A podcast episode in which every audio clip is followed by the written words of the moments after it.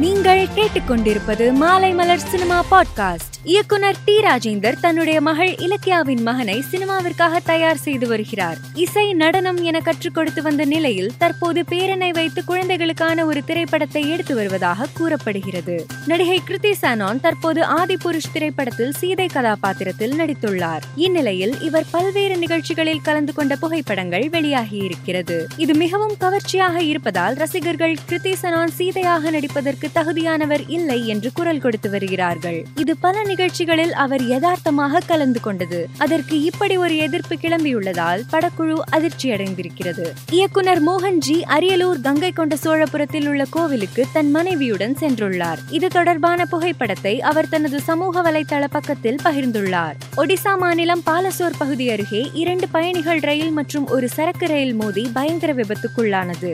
இந்த விபத்திற்கு இரங்கல் தெரிவித்து பல திரைப்பிரபலங்கள் சமூக வலைதளத்தில் பதிவுகளை பகிர்ந்து வருகின்றனர். இந்நிலையில் நடிகர் சூரி நெஞ்சு பதை பதைக்கிறது. என்ன கொடுமை இது? இறந்தவர்களின் குடும்பத்தினருக்கு ஆழ்ந்த இரங்கல்கள். காயமடைந்தவர்கள் விரைவில் குணமடைய இறைவனை வேண்டுகிறேன் என்ற சோகத்துடன் பதிவிட்டுள்ளார். எஸ். ஜே. சூர்யா நடித்துள்ள பொம்மை படத்தின் இரண்டாவது ட்ரெய்லர் நாளை ஜூன் நான்காம் தேதி காலை பதினோரு மணிக்கு வெளியாக உள்ளது. இந்த ட்ரெய்லரை இயக்குனர் வெங்கட் பிரபு வெளியிட உள்ளார். இதனை நடிகர் எஸ். ஜே. சூர்யா தனது தனது சமூக வலைதளத்தில் போஸ்டர் ஒன்றை பகிர்ந்து அறிவித்துள்ளார். புதுச்சேரி ரோட்டியர் மில்லில் நடிகர் ரஜினி நடிக்கும் லால் சலாம் படத்தின் படப்பிடிப்பு நடைபெற்று வருகிறது.